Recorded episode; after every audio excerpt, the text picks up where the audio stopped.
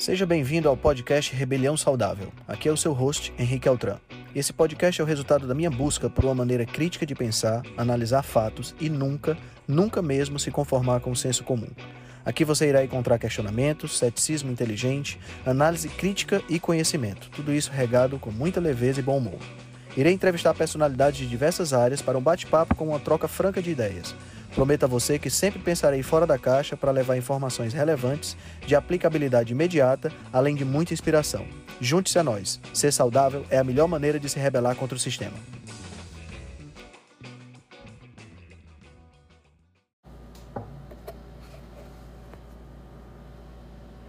Okay. Hello, doctor. Hello. How are you? Ah, that this will be a great, great transmission. You're in Maryland. Are you in Maryland? You're in Maryland. Yeah. Yes. How's the? Eight o'clock here. Yeah. How's how's everything in COVID and this pandemics? The, the numbers are. I live in a rural area, very rural area, and uh, the numbers have been rising um, here as well a little bit. And uh, we'll see. They just closed the kids' school for the fall. It's going to be completely virtual. yeah. Here, here too. Uh, my kids. I have two kids, and uh, they are watching online classes. And put the parents a little crazy because everybody's in Rome. And It is interesting to see how our teachers really do work when they do a good job, right? Yeah, yeah, yeah. Uh, so, doctor, uh, can you tell about uh, a little bit about yourself uh, for the Brazilian public? I, I think I think uh, your the time you came here to Brazil, I think too little people get to know you, and I think we can make you a little more a little more celebrity here. well, thank you for having me on. I'm so excited to talk to you. Sure. So I um, I think that the, the best way for start is to let everyone know that I have I'm 47 years old, and throughout almost my entire life, I've had an incredibly unhealthy relationship with food. Oh, and yeah. um, really, all the work that I'm doing now is the result of this this real weird roller coaster of, of, of, of this relationship. And it started, you know, as a kid, I was overweight. Um, you know, pretty uh, significantly overweight, very concerned about body image. Food to me wasn't something that uh, nourished me. I, I looked at food and I thought it was something that made me ugly or made other kids make fun of me. That was what I thought about food. So when I ate, that was what was going through my mind. And then I, I actually became an athlete in high school, a very serious athlete, and I wrestled. And I wrestled, uh, ended up wrestling for a Division One level in college at Ohio State. Oh, a very great. intense program, one of the best programs in the country.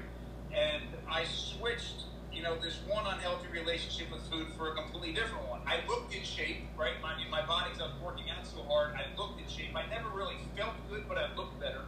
And food was, I still something that didn't nourish me. Food was something that prevented me from making weight or something I should be scared of for, you know, Uh-huh. a decade of my life. Okay.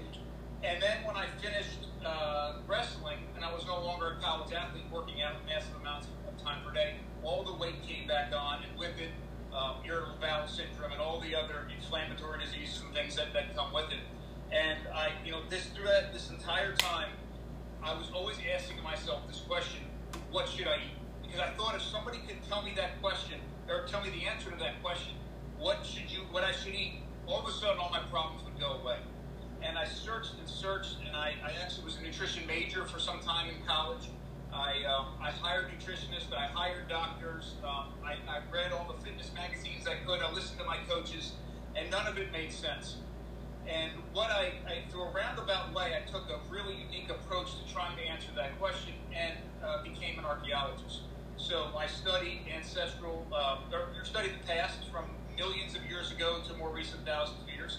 And my focus with the uh, the archaeology, I mean, I consider myself a food archaeologist now, but you know, for much of that time, what I focused on with regards to archaeology is uh, the, the actual uh, technologies themselves. See, So I yeah. became trained in learning how to replicate stone tools and learn how to replicate uh, ancient forms of fire and, and uh, ancient pottery and these sorts of things to better understand the archaeological record. But this entire time, I'm thinking to myself, how does this all, what's the relationship between food and diet and health and evolution and you know how things changed over time.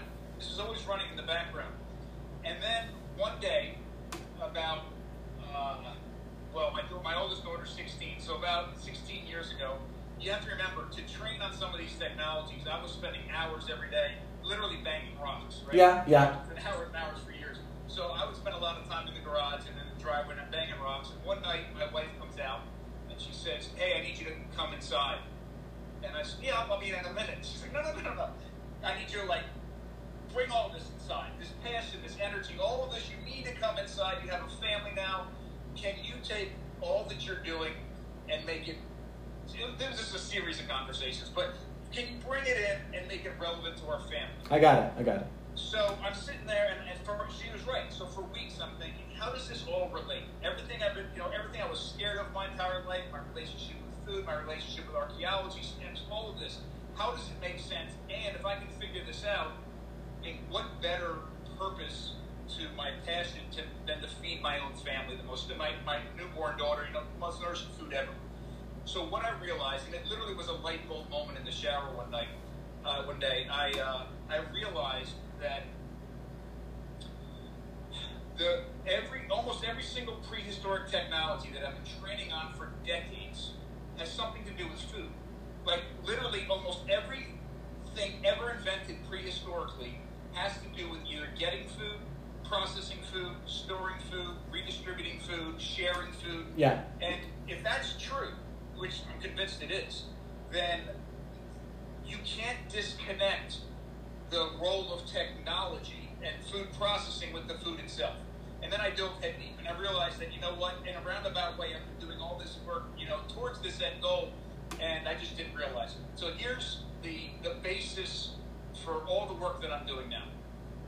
What I've realized is that the human body, with incredibly uh, significant uh, nutritional needs, you know, very high nutritional needs to fuel these large bodies, these incredibly large brains. Yeah. Requ- We require technology to process food, and this is this is um, you know this light bulb moment was I realized that my entire life I've been searching to answer the question what I should be eating, and I realized that it was the wrong question.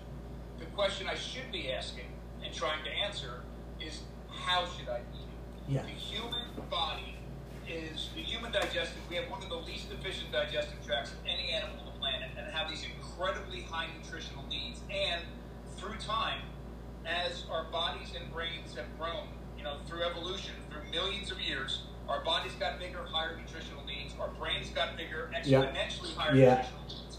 And at the same time, that our guts were getting smaller, a little. Our teeth, the, like the one thing we have going for us, the Yeah.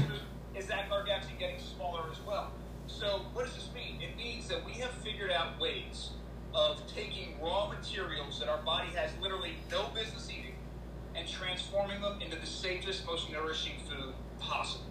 And that's the that literally that statement right there is the basis for all the work that I'm doing now, the basis for how I approach food, diet, health for me, all my students, and anybody that I'm working with. Great, great. One of the things uh, I, I thought is most interesting in your work in the Eastern uh, Shore Food Lab is the, the I saw uh, uh, uh, some pictures of uh, uh, a dinner you make for the board, the board of the college board, and uh, uh, each course of the dinner was uh, a period in time for nutrition.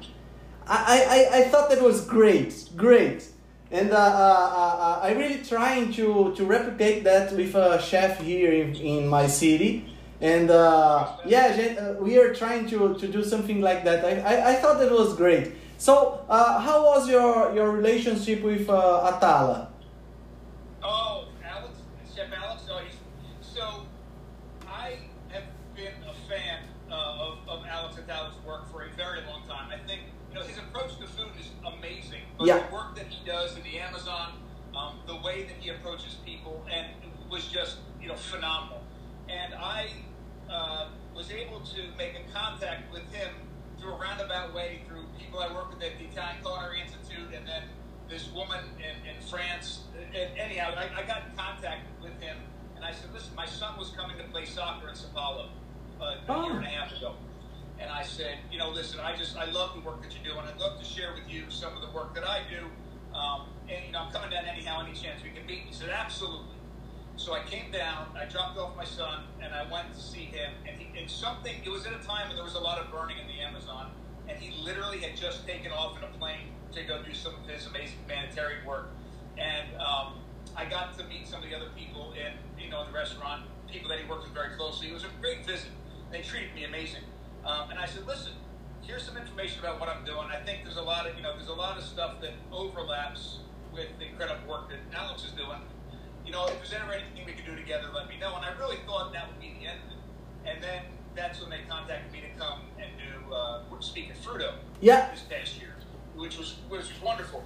And the other one of the cool takeaways with that was, um, you know, when I spoke, I talked about stone tools and, and all this history through time, and I was talking to Alex, and I said, listen, the very first uh, food, intentional food processing by our ancestors, the, the, the first time that we were able to overcome these physical limitations and access incredibly nutritious food for the first time ever was when our ancestors literally just busted a rock and you know made the first stone tool. And I said that's the same thing that you guys, you and your other chefs, are doing in your restaurant. You're transforming raw ingredients Yeah. into their you know incredibly delicious but nourishing forms to your chef's knife. And he said, "Will you um, will you do a stone tool uh, lesson with my chefs?" Absolutely. Great. we did it at, uh, at Dom, and we went in and, and in the kitchen, in, in, in the kitchen in there, we're, we're making some, all the chefs uh, stone tool. It was actually something I'll never forget. That'll be great. That that's great. That's great. So let's let's dive in in the the, the human food history, uh, uh, from herbivore to omnivore. So uh, we were herbivore a long long time ago. Yes. Herbivores and insectivores. We can't disconnect the insects in our diets. Yeah, yeah, Um, in fact, they were probably by far, you know, I'll back up a little bit, but during the time that we were herbivores, we were also eating insects. And if we weren't eating insects, we would never have been able to uh, accomplish any of the growth that we did. Interesting. like. Interesting. Um, and, and especially, and, and you watch other animals like chimpanzees uh, during times of increased nutritional need. And for our ancestors, even for us, for a female, that's when she's pregnant or lactating, especially when she's lactating. And if you look at other primates like chimpanzees, for example, their nutritional, or sorry, their insect consumption skyrockets. interesting, interesting. which is very So so insects were a part, a very important part of our diet when we were no yeah okay Yeah, and, and still are obviously in certain parts. Of the yeah So, up until uh, imagine this, and I like to say this at the beginning of, of, of most conversations that I have with this topic. Imagine if I took you or anybody listening, stripped you down naked, and threw you in the middle of the woods, and said, "Live." Right? so, the first thing you realize is that most of us are living in a part of the world that we're not designed to live in, right? Other than around, well, you live in a much a little bit uh, less hostile than I do temperature-wise, but um, you know, for there's a certain a, a good part of the year for a lot of different latitudes that without some technology, clothing, fire, heat, Yeah. shelter, Yeah. we would die. yeah But the other thing we would realize quickly is that even though we're very good at going to a restaurant or a grocery store and paying for food, we have an incredibly difficult time accessing it directly from nature without the help of any technologies whatsoever. So when you're in the woods naked, really, really hungry, this is exactly what you should picture for our ancestors just prior to three and a half million years ago. Every bit of food. So they were just like us, but smaller. So, Yeah. you know, about three and a half foot tall, full, full grown adult. Um, uh, brain is about the size of my fist.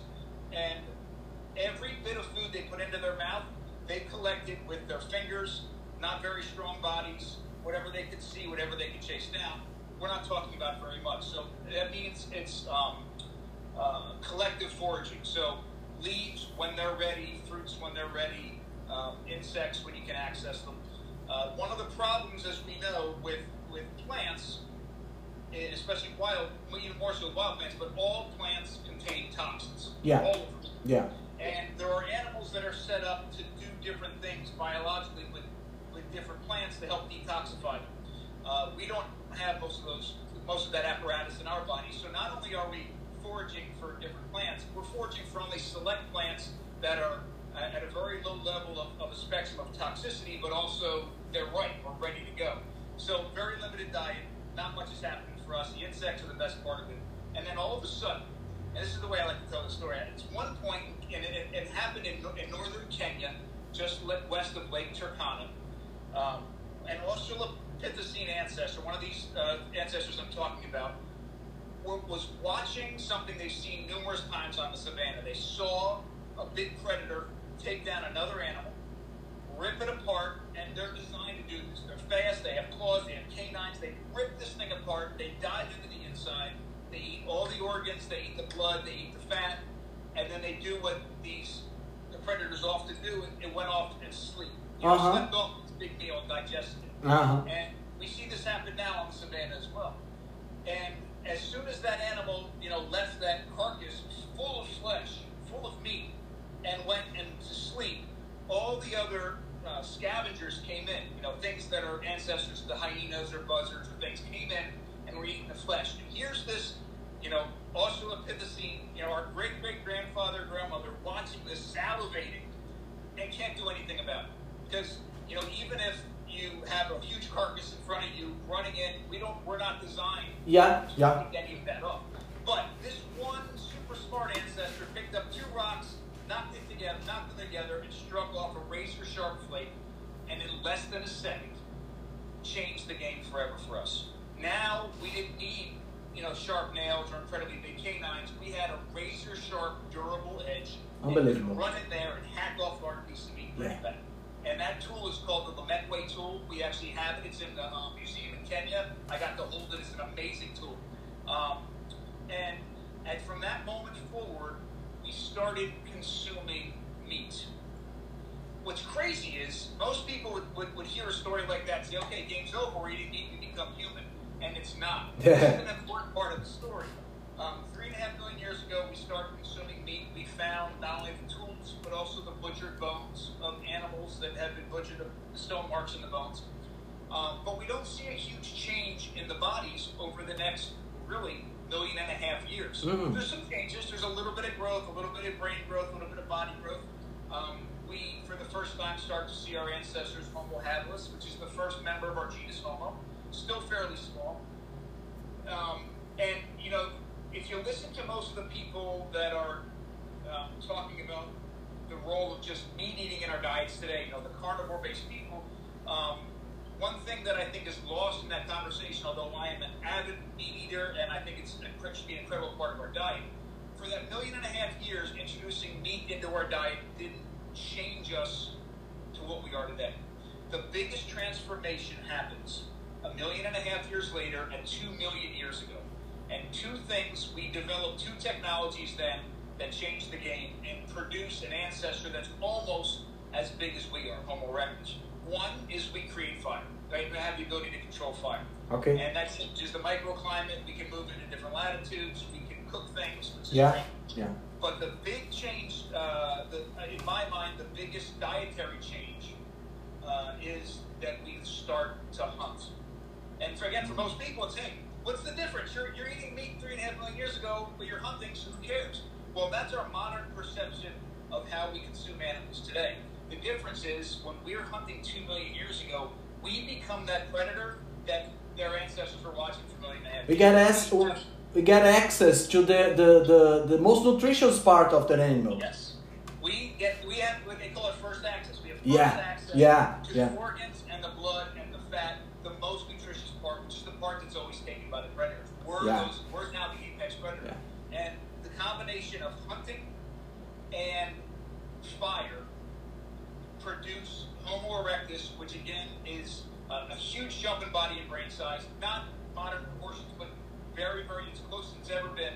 And then we just continue to do the things that we're doing really, really well for the next almost two million years. In fact, Homo erectus um, is the most successful of our species. And yeah. you know, they, they're first to leave Africa, they're the first to populate Asia and parts of Europe.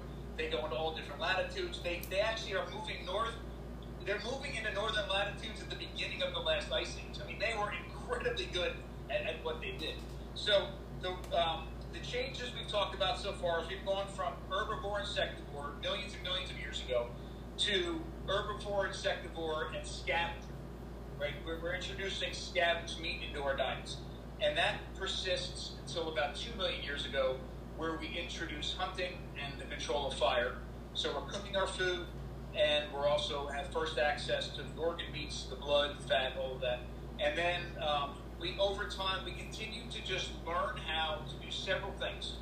Um, what we learn how to do really is create technologies to make our food as safe and nourishing as possible. Yeah. And what that means is we're learning how to detoxify other plants, and uh, we're introducing more plants into our diets that we never had access to before because of that. We're learning how to take those plants, which you know they have two things that are going against the plants. One is that they all have some level of toxin in them, and number two, they don't give up their nutrition very easily. So we developed technologies such as fermentation and nixtamalization and other things to break those, you know, pre-digest that food to get it into our bodies. We learn how to hunt, and then we get better at hunting and trapping and fishing and crabbing and clamming and all those things that we do to access animal foods. And we're doing it, you know, we started one end and we eat all the way through to the other end. And this persists. We see this increase in safety and nutrient density in our diets all the way up to the agricultural revolution, which changed it all on its head at that point. Yeah, yeah, and uh, the I, I thought this was very interesting. This this this history, this linear history. But the at the point we got in the agriculture uh, revolution, we got uh, uh, some things went very good, some things went very wrong. Uh, uh, what we see a, a, a, shortening of the skeleton of the skull and we, we got this in the, the agricultural revolution. So, uh, what, what is the, the, the benefits, the positive points, uh, the, the, the, the pros about the agricultural revolution? What's the, the cons? Huh. It's so subjective. it's a very subjective question. So, the pros of the agricultural revolution, and there's not many, uh, are that, and, and some people would even argue that these aren't positive things. But, uh, but let, me, let me back up. Let me, let me do it this way. Maybe this is easier. So, I asked the same question at the beginning of every semester in one of my classes. Mm. And I say, okay, tell me all the good things and the bad things about the agricultural revolution. And I let the students go. And from their modern perspective, things that uh, they put on the pro side are things like, oh, health, you know, it, it happened ever since. Not necessarily due to the agricultural revolution, but things we have now that we didn't have during the Stone Age. Yeah. They said, oh, healthcare and uh, armies and uh, you know presidents and you know all these sorts of things. And even one time, I even had a student say uh, a toilet.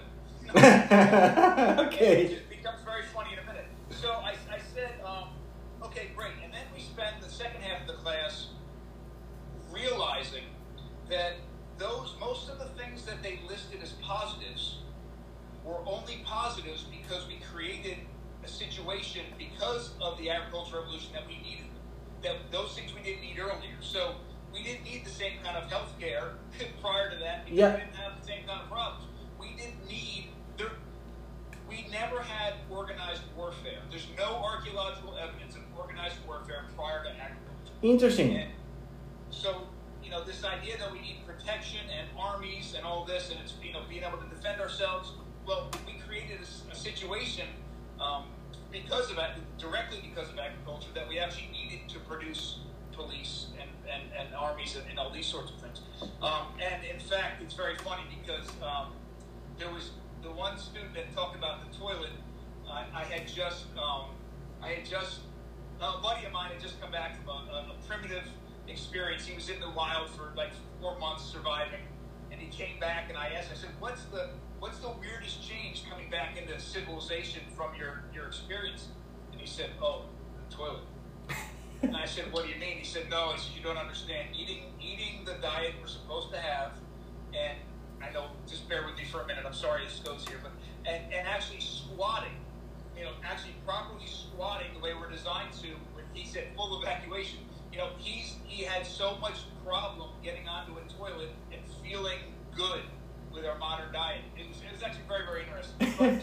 But- so there, there's a lot of stuff that we consider positive that has happened since the agricultural revolution that really needs to be taken in context because prior to uh, the agricultural revolution, many of these things we didn't need. Okay. And so that's why I say it's subjective. We were able to feed, you know, we were able to feed more people, Okay. but I, that is just in the form of calories. Like we're able to give more people calories, but so there was a larger population of sick people. Is really what it was. And when we started this experiment of agriculture, which in my mind is still an ongoing experiment, Yeah. the very the very begin, beginning of it gave us our most fragile resource base we've ever known. And uh, one of my, actually my first uh, graduate school class uh, on human osteology, human skeleton, the very first class I walked in, and the professor had two skeletons laid out on the table. Um, they were both from the same place in Pennsylvania, the same site, archaeological site, um, and they were separated by a couple thousand years in age. And one was uh, a hunter gatherer, and one was right after they adopted agriculture there. And he said, and everybody in the class was a first year graduate student. None of us had really done much with bones before. We had no background. And he said, figure out which one is which. And there's nobody in the class that got it wrong. I mean, it was so obvious. You know, one bone was, you know, one skeleton, the bones were riddled with disease, teeth falling out of their heads, ground down, um, completely different. Again, same exact place, Pennsylvania, with, with this. So that experiment that we engaged in, beginning in different parts of the world around 15,000 years ago, um, created a really fragile resource base with um, uh, not only was there quite often famine. You know, you, this is another way I can explain it. I, I, imagine as a hunter gatherer, you need, and this is dependent on where you live. So I'm just going to throw out made up, I'm going to throw out made up numbers. But imagine as as a, an individual hunter gatherer in a given environment, you need access to one square mile for the year to get all the food you need for you Okay. and this is a very quick class. So then, calculation. So then, you know, you have your family of four. So four people would need four square miles, and a clan of like thirty or forty people would need whatever. Then, when we start agriculture, um, and, and your diet is incredibly varied, right? So you have uh, probably hundreds of different plants, dozens of different animals in a given year that you consume, and you get because of this. Not only do you get uh, a real variety of different nutrients, but there's a safety net. If something happened, um, there was a drought, or an insects came in, or something happened to one of your uh, supplies of food, one of your lines of supply, you're not going to starve, right? I mean, you Yeah, have all yeah, this other stuff happening. yeah. But then we go from that, and we and everywhere that we see a focus on agriculture at the beginning of the agricultural revolution, it's always, almost always on annual grasses. So it's rice or barley or wheat or maize or whatever. Um, there's some roots thrown in there like manioc, but for the most part, it's it's very carbohydrate rich foods. Yeah, yeah. Require a ton of work to prepare the ground, a ton of work to uh, uh, plant the seeds, to take care of the seeds, to harvest them, to dry them, to process them.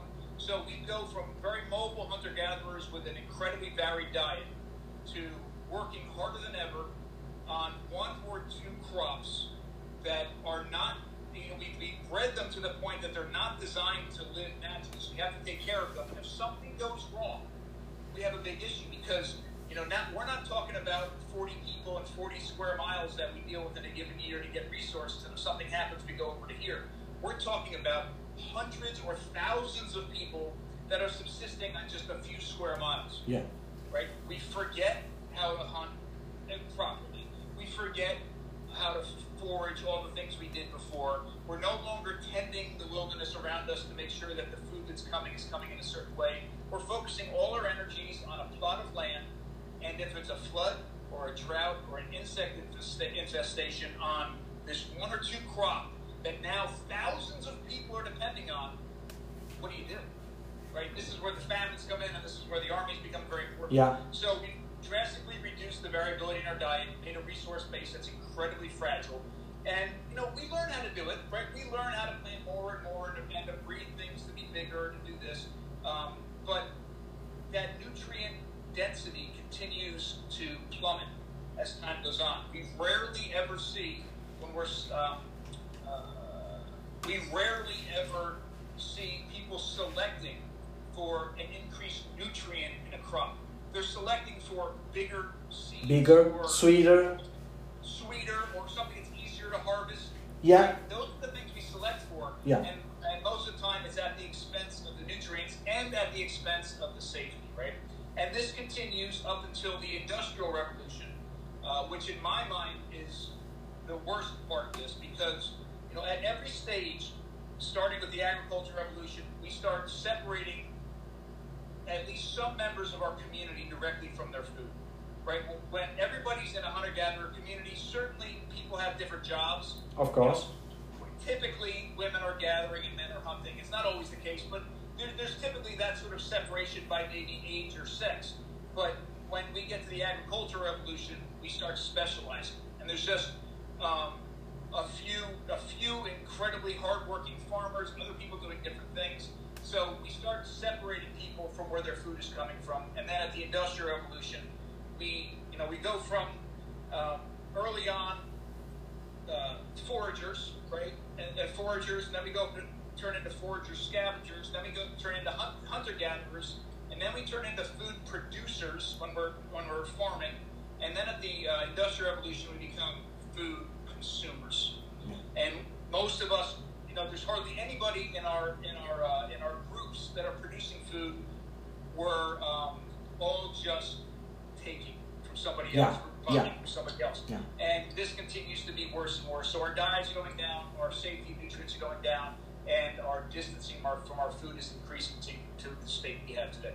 Yeah, there is a there is a this thing you you call you you talk about uh, the the distancing of the the people from the food producer.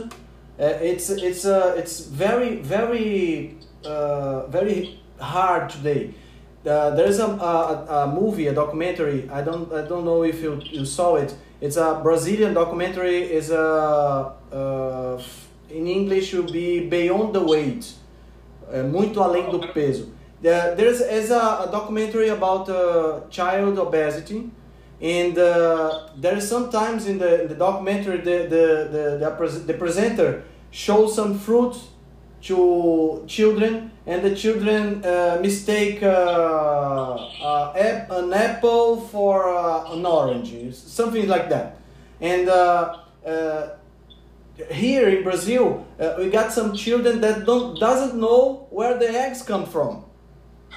Uh, We the- have the same problem here. yeah, yeah. So so we got so so disconnect with the nature, with uh, with the animals that we have uh, uh, the disconnection. The the, the apex, the, the the the summit of the disconnection is uh, is uh, veganism, on my on my view, because we we, uh, uh, we treat animals uh, with respect, and uh, we ate all the animal from nose to tail. That's the, the supreme form of respect. 100%. Yeah? 100%. Yeah, said. yeah. And uh, the, if you if you see the, the, the Indians there in America and here too, uh, they, they do this. They did this. And uh, now we want just want the T-bone and just want the the the the, the filet mignon and we, we don't eat the whole animal. That's a here we have we have some difficulties to to to eat uh, the, the the brains.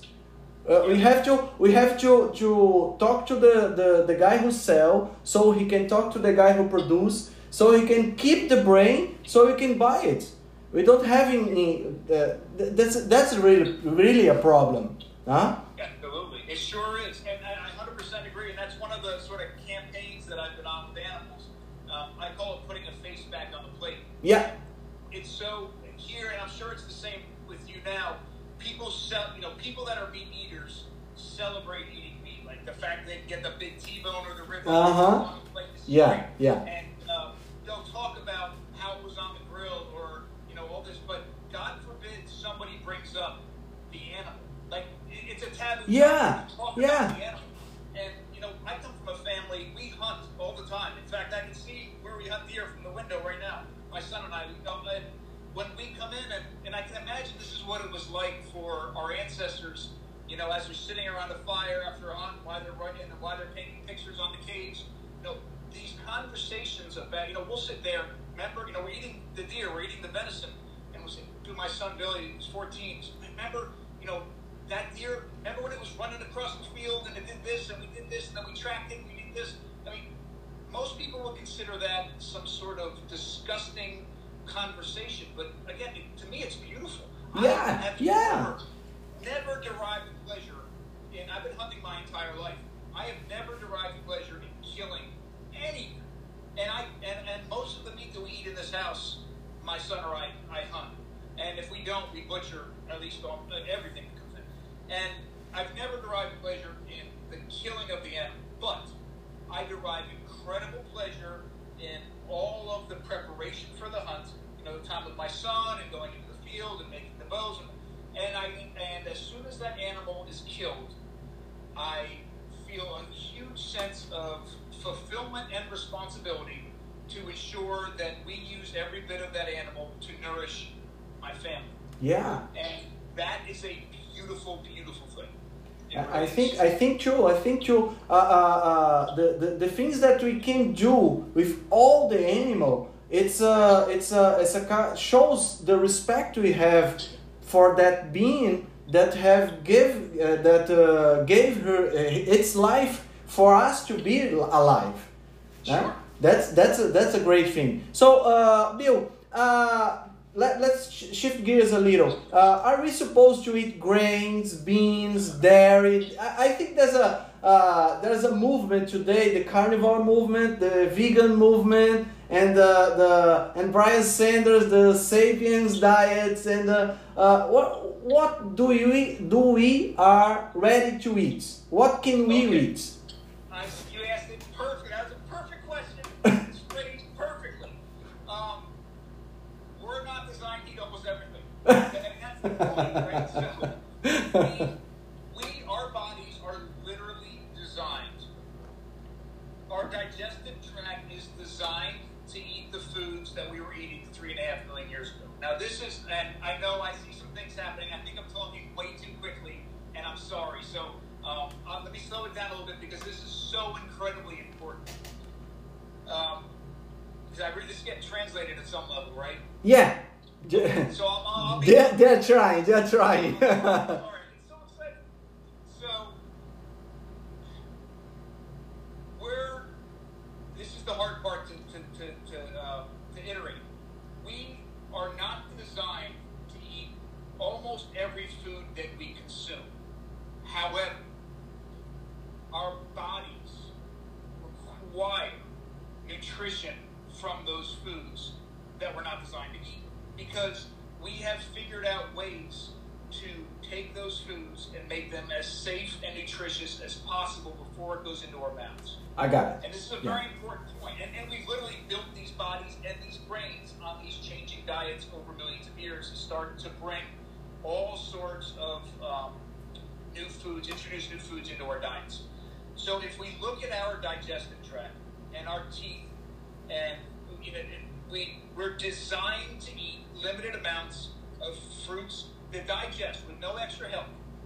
Limited amounts of fruits and vegetables and insects. That's it. But when you start, you know, one of the vegan stances is that hey, we don't have teeth designed to eat meat. And I I say, my response is, well, we don't have guts designed to eat grains. Like there, there's nothing. Oh, I'm sorry. The only other thing that we're designed to consume. This is an important part of that conversation.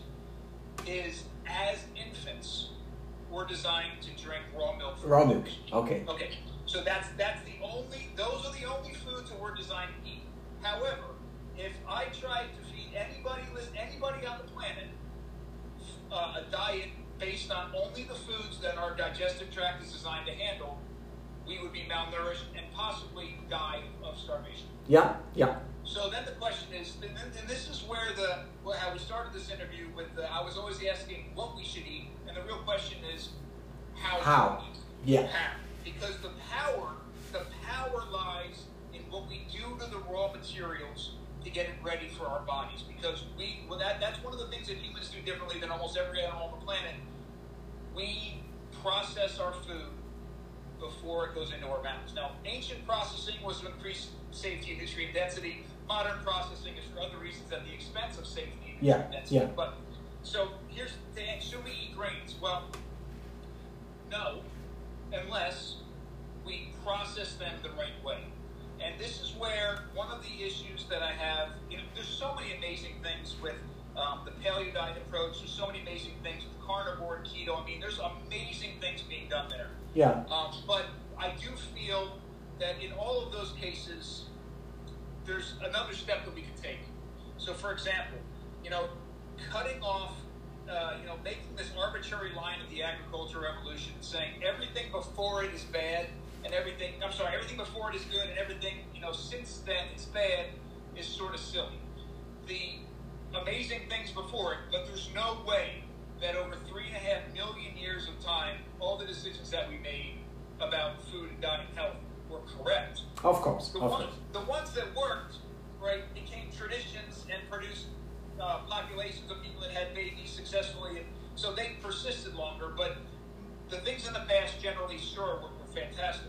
But what I want to, um, uh, I think, sort of get across to your audience is just because the agricultural revolution introduced massive uh, amounts of, of grains into our diet, massive amounts of carbohydrates at the expense of a diversity of other things, people were.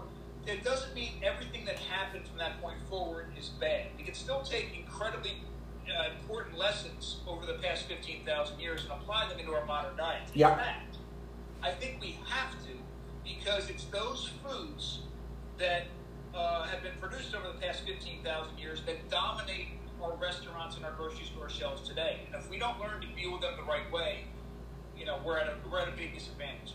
So as far as grains are concerned, uh, grains are incredibly toxic.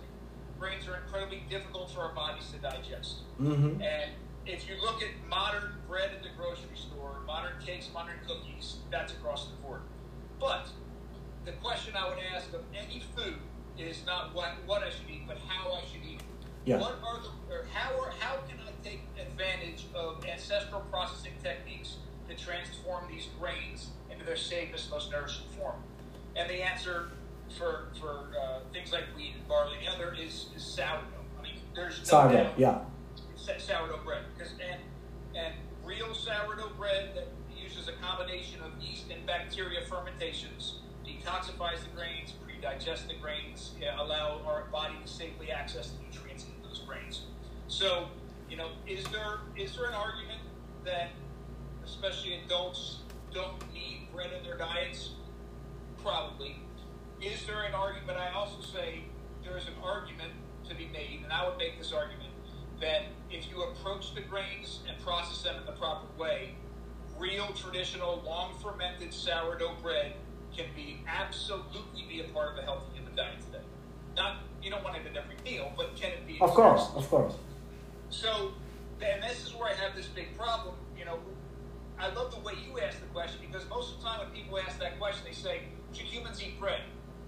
And well, that's a ridiculous question because if you're talking about you know Wonder Bread at the store, Yeah. sourdough bread, they're different foods. Yeah. Completely different. hundred percent differently. And I wish, you know, I, I love the movement now. So many people are um, really not counting calories anymore. Like calorie counting for has been a big thing for decades, but now it's like you know we don't maybe don't have to count calories. I wish people would stop, or, at least suppress some of the discussion.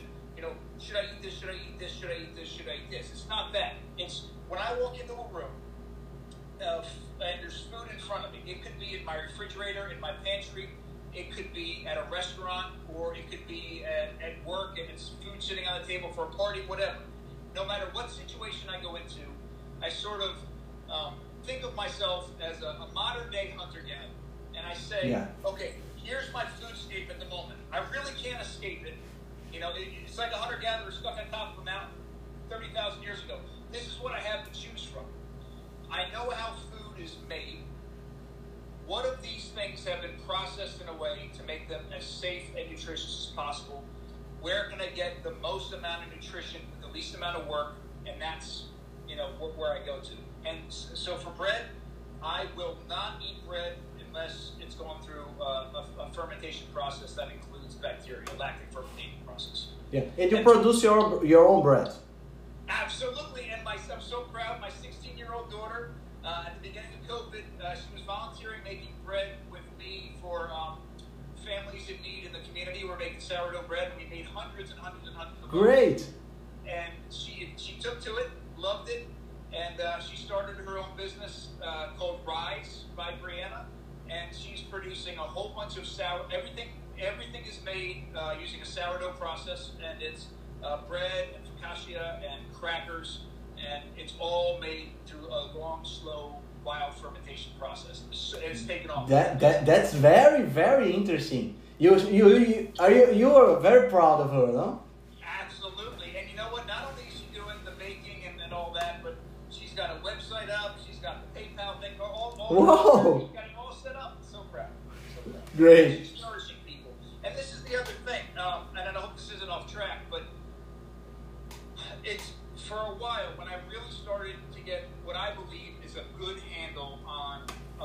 ancestral diets and the diets that um, built us as humans. I, I started to go down this rabbit hole and um, uh, suggest, not only in my own home, but for anybody that was listening to me or I was working with, okay, you should only eat these foods that were designed, you know, not that were designed, you would only eat the foods that were eating ancestrally and take all this out of your diet. And it wasn't working. Like, it was working for me because I was bullheaded about it.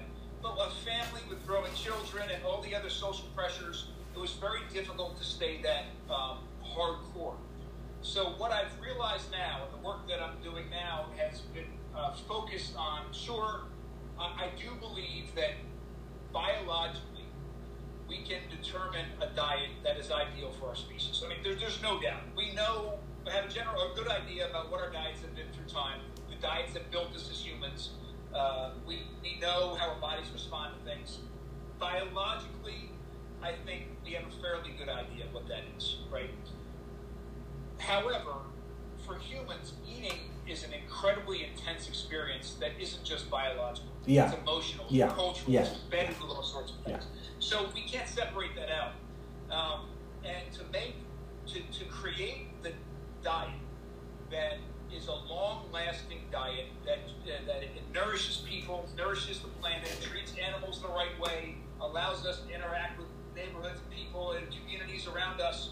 It's a diet where, in my mind, we're taking all the different resources we have access to and using the approaches to transform them into our safe and most nourishing form. It doesn't mean never eating bread again. It means if you're going to eat bread, Do it. to be fair. Yeah, do it your your own. Yeah, and if you're gonna eat, if you're gonna consume dairy, it should be high quality raw fermented dairy, which is a completely different food than you know ultra pasteurized skim milk Yeah, chocolate yeah, put into yeah. right? So it doesn't. It, and the other thing that I've realized is, I, I came, you know, growing up with this unhealthy relationship with food. I was repeatedly going on diets all the time, and the diets were. Um, you know, whether it be Weight Watchers or this or that, the diets always, it, you felt like you were accomplishing something if you were experiencing some kind of loss or pain, right? It's, okay, I feel hungry, so the diet's Yeah, working. yeah, I'm yeah, yeah. the diet's working. Yeah. And that's the most ridiculous thing ever, and I was saying it the other night, and I hope Totally. I think eating, we should think about eating. Bear with me for a minute. We should think about eating, the experience of eating, like we think about sex, right? Both of those, if we think, uh, you know, for evol- you know, health and evolution and, and, and just creation of the uh, maintenance of the species, they both perform a very important function. In fact, probably the two most important functions. Yeah. One yeah, is re- yeah. successful reproduction, and one is keeping somebody healthy. yeah, And with that, you know, sex is wrapped up in all sorts of physical and uh, cultural and just emotions and feelings, and our our body responds. Our entire body responds when we do it right in a lot of different ways, right? yeah, And that's an evolutionary response, right, to making sure that it's done right. yeah, yeah, yeah, yeah. And, and our entire body knows it because we've done it right.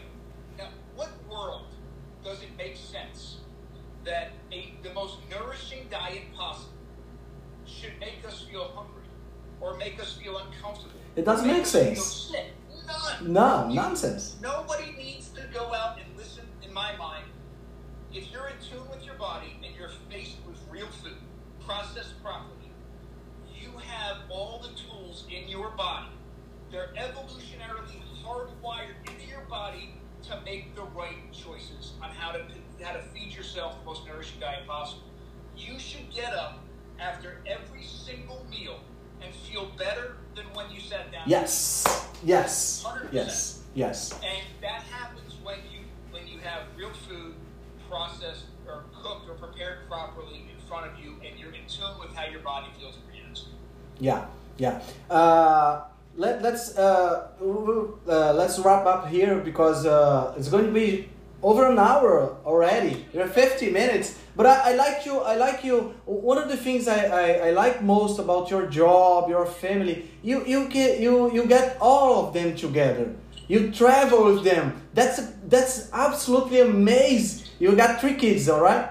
That's it. Three kids, Three kids. 16, 14, and 12, yes. And and all of them go with your with your adventures and uh, with the Maasai, with the canyons. I I thought I, I- think this is amazing, amazing. You got a you got a great family, great family. So I'm so proud of all of them. And you know what's great? It, it, as a father, I just love being have the whole family together anyhow, and I really love that they're experiencing the same things that I'm experiencing as Yeah, well. So yeah. that's uh, unbelievable. As a as a researcher, right, as an anthropologist, what I've also loved is, you know, we in, in what we're doing is we're traveling, working with indigenous and traditional, living and, and, and working with indigenous and traditional communities to try to document um, some of the ancestral approaches to food um, that are still, you know, they're still hanging on to, and with the purpose of coming back and not only being able to tell their story, but also to try to translate what they're doing in their traditional food processing to uh, modern approaches to food to make the typical everyday things that we eat uh, more nutrient dense, more nutrient bioavailable, and more, and more safe. But ones, but um, an added bonus, which I didn't realize at the beginning of this, is you know I when I'm in a, in a situation living with a group and you know I see something and interpret it through my through my experiences and through my eyes. It is so incredibly valuable to also see how my wife and how my two daughters and how my son are taking this in and processing it and retelling the story. It's it's fantastic. I mean, it, it, it's it's like a whole other education. Yeah, yeah. And uh, you're talking about uh, when you're talking the in the direct on Instagram, you're talking about the modern age family project. Uh, what is that? So, um, our, uh, my family's mission is it's three simple things, right? It's to inspire, to empower, and to nourish. So, um, the inspiration we're trying to get across by um, ha- allowing realize that there's a major problem in the modern food system, um, to he- help them understand that this isn't the way we've always eaten, and that uh, there's something you can do about it. The empower part is to try to, and we're working very hard on this. Um, I'm working with uh, one of the directors from the National Geographic Project, The Great Human Race. He and I are working on a whole series of um, videos, uh, uh, cooking videos, but using um, ancestral approaches to food to transform things in your home kitchen, right, with the tools that you already have. That's Uh, fantastic. So this is the empower part. So the, the you know giving people the tools to do this for themselves in their own kitchens, themselves and their families. Yeah, And then what we've we've been working on this project for a while, and we're hopefully going to uh, have launch, uh, begin to launch in September. And then the final piece, which it's my daughter, my 16-year-old daughter that started the bread uh, company, uh, allowed us to realize is that the inspiration and empowerment is so incredibly important, but there are so many barriers to uh, people. I, I would love everybody to cook every meal for themselves and their families from scratch completely and forage and hunt and do all those things. Amazing. It's not realistic. yeah, Um, even, but if we can get people to realize that there's an importance to it and even get them to do it some, fantastic. But then we wanted to be able to provide the um, whenever possible, the actual food itself to these families that have been processed, you know, sourced properly and processed the right way.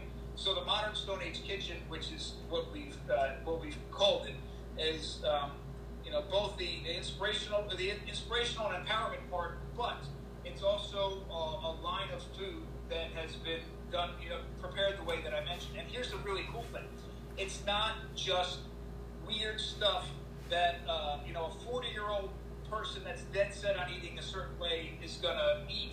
What we're what we again I mentioned this earlier. What we found is that if we can take the everyday foods that we eat, right, as modern, you know, North and South Americans, right, um, the, the, the typical foods that we eat, and if we simply replace them with their safest, most nourishing forms, then we've taken an incredibly large step. And if we can do that and do a little bit of education and empowerment at the same time, then we've taken an incredible step towards real change. Yeah. So I'm talking about foods like sourdough breads, or and this is all based on the research we've done around the world.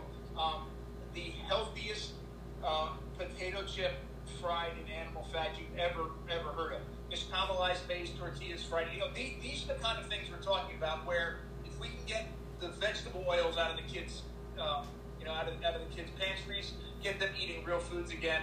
Again, amazing change. So we have we have a, a several year plan but we're hoping to be able to uh, start shipping these foods and making them available sometime this fall.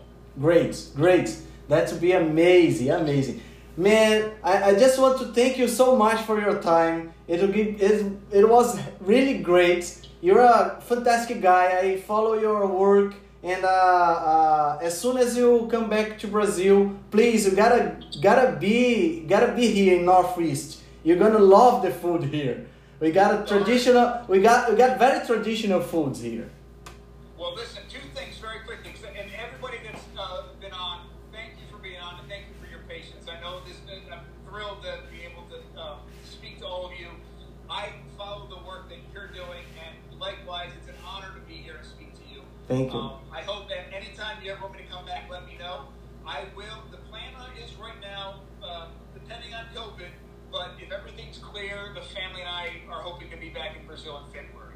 Great, great. So, we're, we're gonna meet. We're gonna meet in person in February. Perfect. Sounds fantastic. Fantastic. And uh, Cecilia and Camille are thank you uh, uh, for your patience. For the they were the two translators that were helping us in the comments. Thank you so much. I know I talk super fast. Thank you. Thank you for your help. Thank you so much. Thank you so much. See you. Bye bye.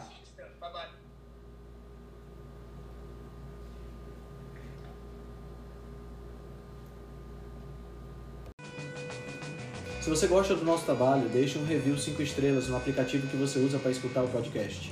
Você pode deixar um review 5 estrelas e pode também deixar lá o seu elogio, a sua sugestão ou a sua crítica. É muito importante que você faça isso porque você vai ajudar a Rebelião Saudável a chegar a um número maior de pessoas. Você também pode dar suporte ao nosso trabalho, né, todo o nosso investimento de tempo, nos apoiando via Patreon. Assim a gente pode continuar a oferecer o melhor conteúdo de qualidade, sem anúncio e de forma totalmente gratuita. O link para o nosso Patreon você vai encontrar no show notes. Se você ainda não fez o download do nosso e-book Cozinha Ancestral, que eu escrevi com a chefe Gabriela Carvalho, você pode fazer o download, o download é gratuito e você vai encontrar também o link lá na show notes. Além disso, você pode nos acompanhar pelo Instagram, no arroba Henrique Altran, ou no nosso canal no Telegram. Lá pelo Telegram a gente consegue colocar para você artigos, eh, PDFs, imagens, fazer enquetes e fazer um trabalho bem mais aprofundado do que nós fazemos no Instagram. Então você pode acessar o nosso grupo no Telegram com o link que está na show notes, ou então você procura lá por Rebelião Saudável. Nós temos também um canal no YouTube e um canal no IGTV, onde todos os vídeos das lives e os vídeos dos podcasts são gravados e você pode assistir na, no conforto da sua casa. Eu agradeço demais a atenção de vocês e espero que a gente se encontre no próximo podcast.